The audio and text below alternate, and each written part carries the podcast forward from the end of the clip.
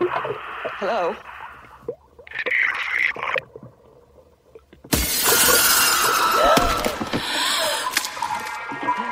Salut, c'est Cinédrome. Une chronique mensuelle de films rares, de films oubliés, inconnus, invisibles, ratés ou réussis, bizarres, bis ou carrément Z.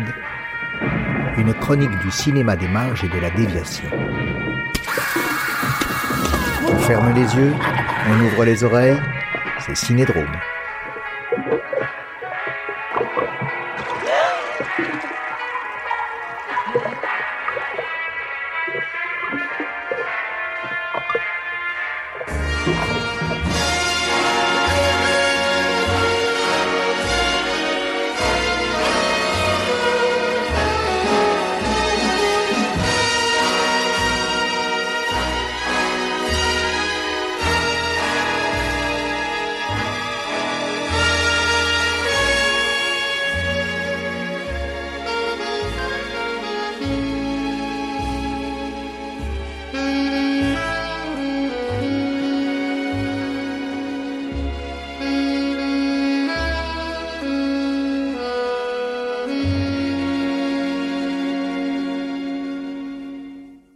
Cinédrome, première. Parce qu'il est possible de mater des tas de films dans son salon, notamment ceux qui ne sortent pas en salle, les dites salles indépendantes ou de quartier ayant d'ailleurs presque toutes disparu, Cinédrome, avec son titre en clin d'œil facile à Cronenberg, Vidéodrome, vous savez, le doigt qui sort de la télé, le flingue planqué dans les intestins. Non, ça ne vous dit rien. Bon, on reviendra sur le cas Cronenberg un de ces jours. Cinédrome, donc, disais-je, se fera chaque mois la chronique de la mémoire vive et vivante du cinéma des bords et des débordements. Mais tout de suite, entrons dans le vif du sujet, voire dans le sujet à vif. Ça va saigner. À l'affiche donc de ce premier Cinédrome, un film qui semble correspondre en tout point à la litanie de notre générique. À croire qu'elle a été écrite pour lui. Oui, nous allons parler d'un film rare, très rare, bizarre, très bizarre, longtemps oublié, très souvent inconnu même des cinéphiles et véritablement invisible. Question cinéma de la marge et film déviant, vous allez être servi. Ce film, le film du mois, c'est Dementia. Attention, on ne confond pas avec Dementia treize de Francis Ford Coppola, réalisé en dix-neuf cent soixante-trois. Dans Dementia treize, le numéro treize du titre est justement là pour se distinguer de ce premier Dementia dont il n'est nullement le remake et qui a été tourné dix ans plus tôt. Dementia donc, film états-unien de John Parker, réalisé en dix-neuf cent cinquante-trois d'une durée de cinquante-six minutes, tourné en noir et blanc, coproduit par John Parker, Ben Roseman et Bruno Vesota, ces derniers jouant également dans le film. Adrienne Barrett y interprète la gamine, le personnage principal. Angelo Rossitto, le nain, vendeur de journaux. Le trompettiste Shorty Rogers joue son propre rôle, accompagné par son orchestre, les Giants. Et J B Vesota, l'épouse de monsieur, fait la marchande de fleurs, horrifiée d'avoir une main dans son panier. Mais oui, mais oui. Dementia, tournée en seulement six jours à Venice, un quartier à l'ouest de Los Angeles. Et ça tombe bien, parce que tout le film est à l'ouest, toujours plus à l'ouest. Mis à part la séquence de jazz de Shorty Rogers, déjà citée, la musique est signée Georges Antheil, grand monsieur à qui nous devons la composition du film futuro-dadaïste Le Ballet Mécanique, réalisé en dix-neuf cent vingt-quatre par Fernand Léger et Dudley Murphy, avec la participation à la caméra de Man Ray. La photo, elle, est signée William Thompson, grand chef-op daltonien, mais qui faisait de l'excellent noir et blanc et qui a notamment travaillé avec Tod Browning, Dwayne Esper, à qui nous devons les invraisemblables Maniac, dix-neuf cent trente-quatre, Marijuana, dix-neuf cent trente-six, et enfin, bien sûr, avec le grand Ed Wood. Eh oui, car Plan neuf from Outer Space, c'est lui. Musique et photos donnent à ce thriller surréaliste hors norme le climat inquiétant d'un onirisme expressionniste qui n'est pas sans rappeler les films des avant-gardes allemandes et soviétiques des années vingt. Et pour cause, Dementia est un film sans dialogue. Attention, pas un film muet, non. Il est ponctuellement sonorisé, mais pas un seul mot n'est dit et le film reste obstinément aphasique, tout en inquiétante étrangeté. Seule, la musique et des rires sans joie ponctuent l'atmosphère oppressante, donnant corps au délire psychotique de notre gamine. La puissance de la photo et de la musique, personnages à part entière, maintiennent une tension peu commune tout au long de ce film sans parole. Bon. Mais c'est quoi le pitch ? Eh bien, dans la chambre d'un hôtel plutôt sordos, une jeune femme, la gamine, Adrienne Barrett donc si vous avez suivi, se réveille en pleine nuit et en sursaut, après avoir fait un cauchemar dans lequel une énorme vague l'a engloutie. Histoire de se changer les idées, elle opte pour une balade de santé en mode errance nocturne, non sans s'être munie au préalable d'un joli couteau à cran d'arrêt parce que les rues de Venise sont mal fréquentées. D'ailleurs, il paraît qu'un assassin rôde, ce doit être vrai, puisque c'est dans les journaux. Et voilà notre gamine partie pour une véritable descente aux enfers, un rendez-vous avec son destin et avec sa folie. Et c'est tout le film qui devient cauchemardesque, oscillant entre fantasme et réalité ou cumulant les deux, devenu indémêlable. Au cours de cette nuit, la gamine va affronter tour à tour tentative d'agression, la réminiscence d'un trauma familial oedipien en diable, et pour pimenter le tout, ira jusqu'à tuer un homme très riche qu'il a un peu cherché. Elle balance son porc, mais pas sur les réseaux sociaux, non, par la fenêtre, car il est très dégoûtant, mange salement et fume un bon gros cigare très phallique, c'est dire. Une fois notre caricature de bourgeois capitaliste tombée bien bas de plusieurs étages, elle ira jusqu'à lui scier la main avec le couteau qu'elle a dans la poche, car celle-ci, la main, pas la gamine, s'obstine à garder bien serré entre ses doigts le pendentif accusateur de la jeune femme, d'où, si vous avez suivi, la main qui, ensuite, sera habilement laissée en consigne dans le panier de la fleuriste, car il faut bien s'en débarrasser. Bon, on laisse mijoter et on fait une pause avec un extrait de la musique de Georges Antheil.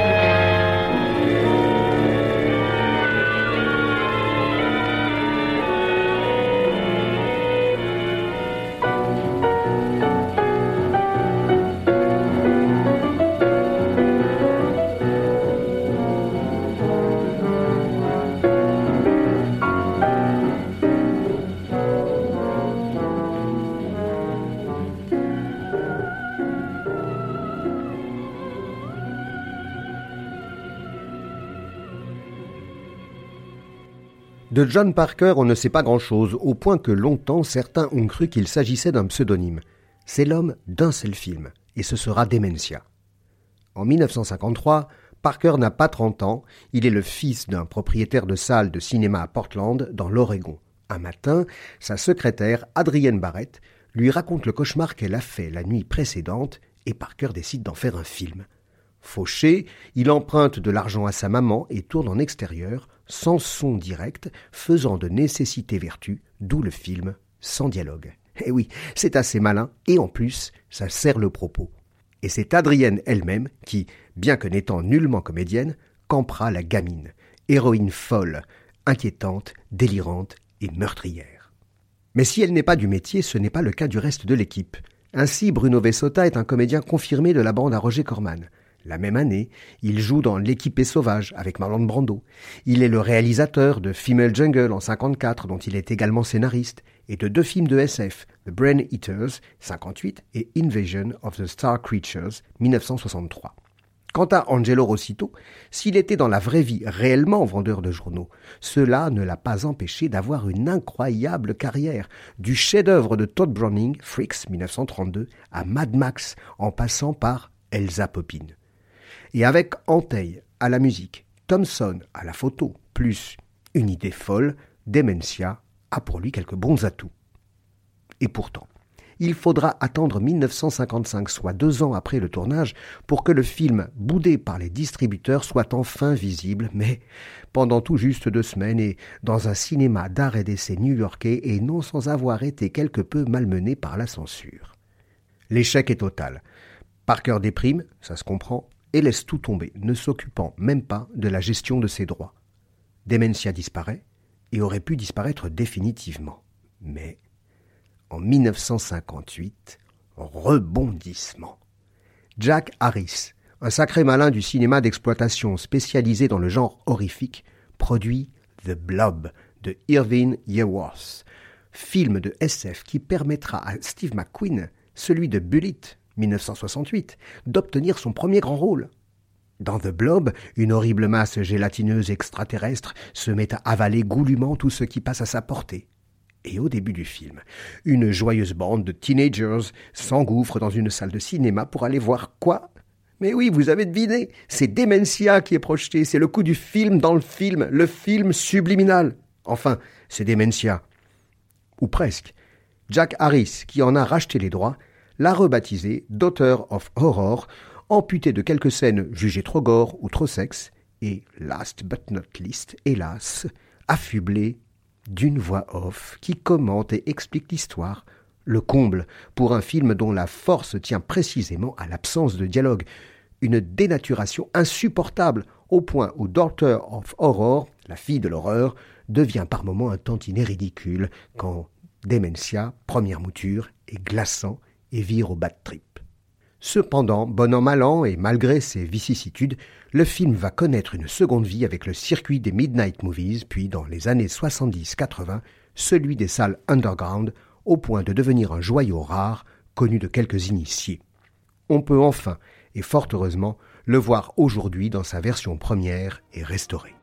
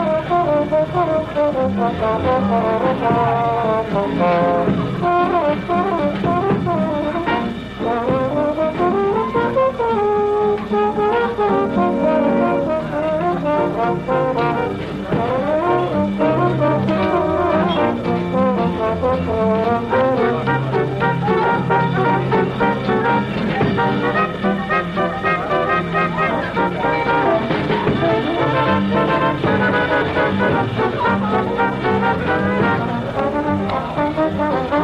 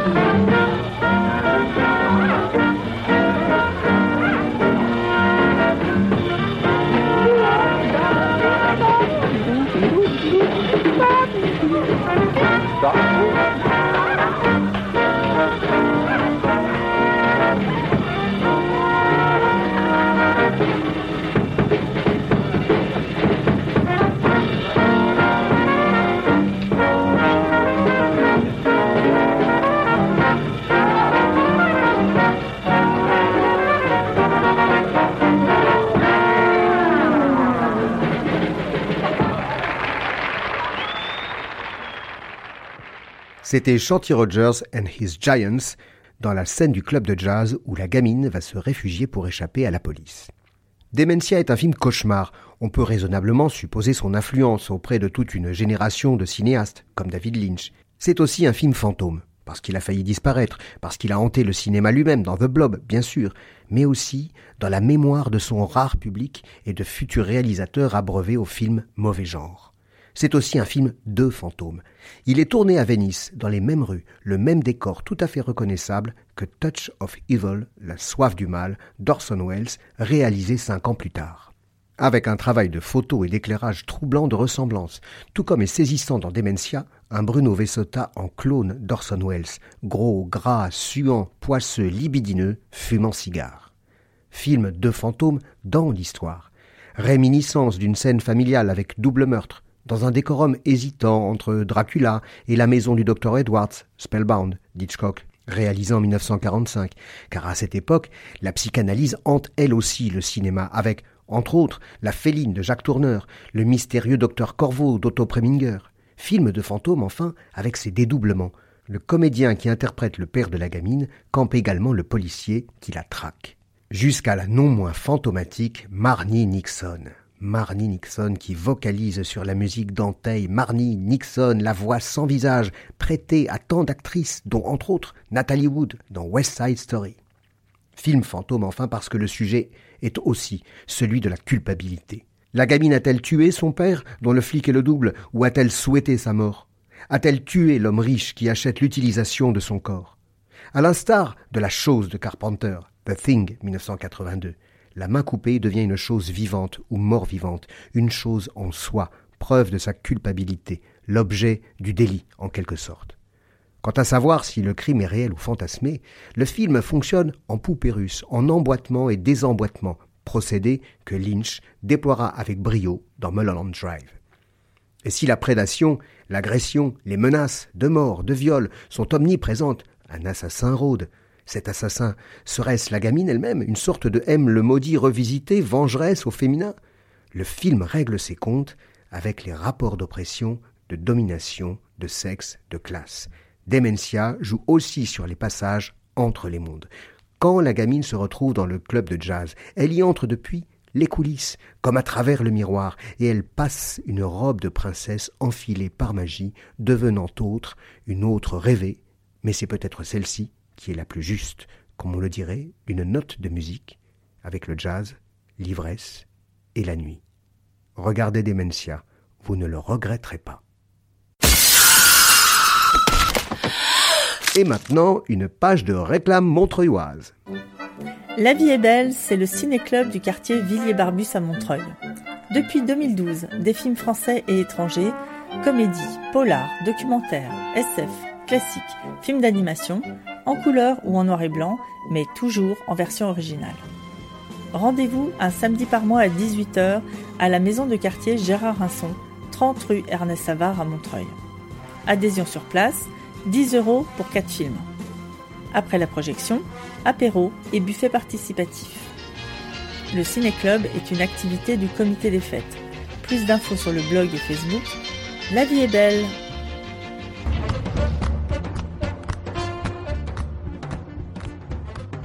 Et oui, le ciné-club La Vie est Belle en est déjà à sa sixième saison. Plus de cinquante films ont déjà été programmés, quand je pense à tout ce que vous avez raté.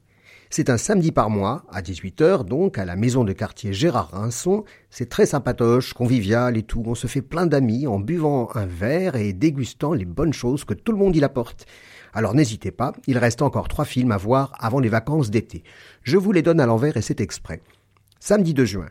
Dernière séance de la saison avec Le mécano de la Générale de Buster Keaton et Clyde Bruckman, dix-neuf cent vingt-six. Samedi cinq mai, Anomalisa, film d'animation de Duke Johnson et Charlie Kaufman, deux mille quinze. Et là, cette semaine, voilà pourquoi c'est à l'envers et que c'est fait exprès, cette semaine, ce samedi sept avril, oui, La fille qui en savait trop de Mario Bava, réalisé en mille neuf cent soixante-trois avec Laetitia Roman, John Saxon, Valentina Cortese, Dante Di Paolo. Et je vais vous en dire quelques mots, bien sûr, mais tout de suite, un extrait du générique d'introduction par Adriano Celentano.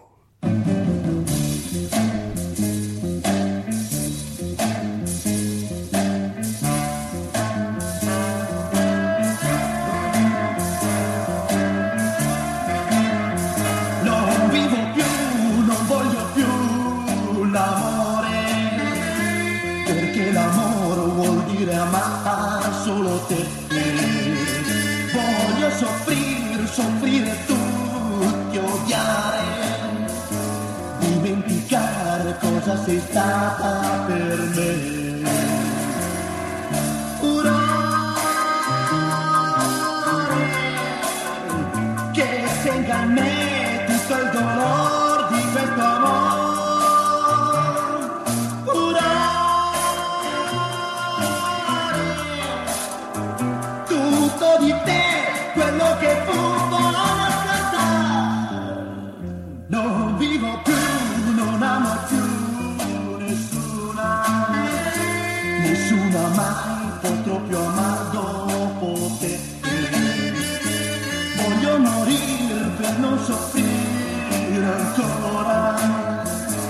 Perché soffrire vuol dire amare sempre te. Un amore che spenga in me tutto il dolore di questo amore. Un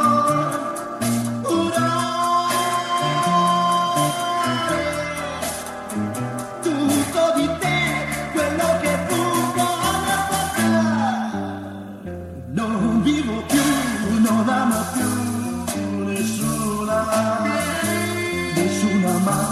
Potrò più amare dopo te. Voglio morire per non soffrire ancora. Perché soffrire vuol dire amare sempre te.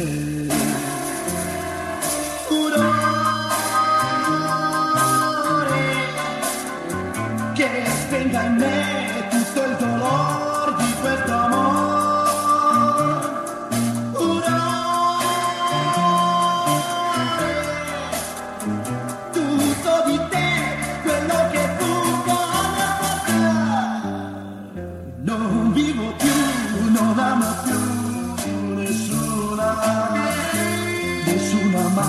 Potrò più amare dopo te.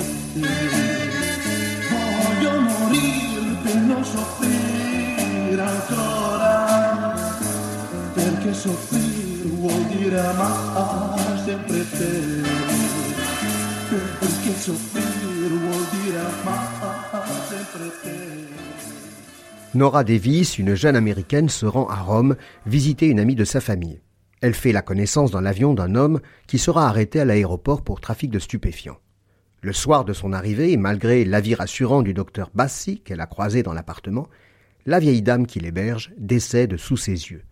Prise de panique, Nora s'enfuit dans les rues et est victime d'une agression. À peine a-t-elle eu le temps de reprendre ses esprits qu'elle est témoin du meurtre d'une femme avant de sombrer, à nouveau, inconsciente. Personne ne voudra croire Nora. A-t-elle été victime d'un choc lors de son agression?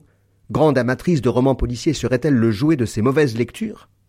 Nora mènera sa propre enquête avec l'aide du docteur Marcello Bassi qui la drague comme une bête. La fille qui en savait trop est le film fondateur d'un genre qui allait connaître de nombreuses déclinaisons dans les années soixante et soixante-dix en Italie, le giallo. Giallo signifie « jaune » en italien, couleur de la couverture des romans de gare qui était à cette époque l'équivalent en Italie de notre série noire. Avec une mise en scène et un traitement photographique impeccable, le génie de Bava explose avec ses cadres et ses éclairages tranchés. L'inquiétante obscurité de la nuit opère une plongée dans l'angoisse, en opposition aux rassurantes balades dans une Rome inondée de soleil. Par le traitement baroque appliqué aux événements tragiques vécus par Nora, Mario Bava prolonge l'impression de cauchemar et maintient jusqu'au bout l'ambiguïté sur la réalité des faits. En plus d'être un chef opérateur de génie, il s'affirme définitivement avec La fille qui en savait trop comme un metteur en scène de grand talent. Le mois prochain, Cinédrome reviendra sur l'œuvre de Mario Bava avec un autre grand film, giallo et fétichiste à en mourir. Vous pouvez retrouver toutes ces infos ou réécouter Cinédrome en podcast sur Radio Ems, la radio de Montreuil et de l'Est parisien. Et oui, c'est l'heure des adieux déchirants. Cinédrome, c'est fini pour aujourd'hui. On se retrouve le mois prochain, le premier mardi, à dix-huit heures. Salut!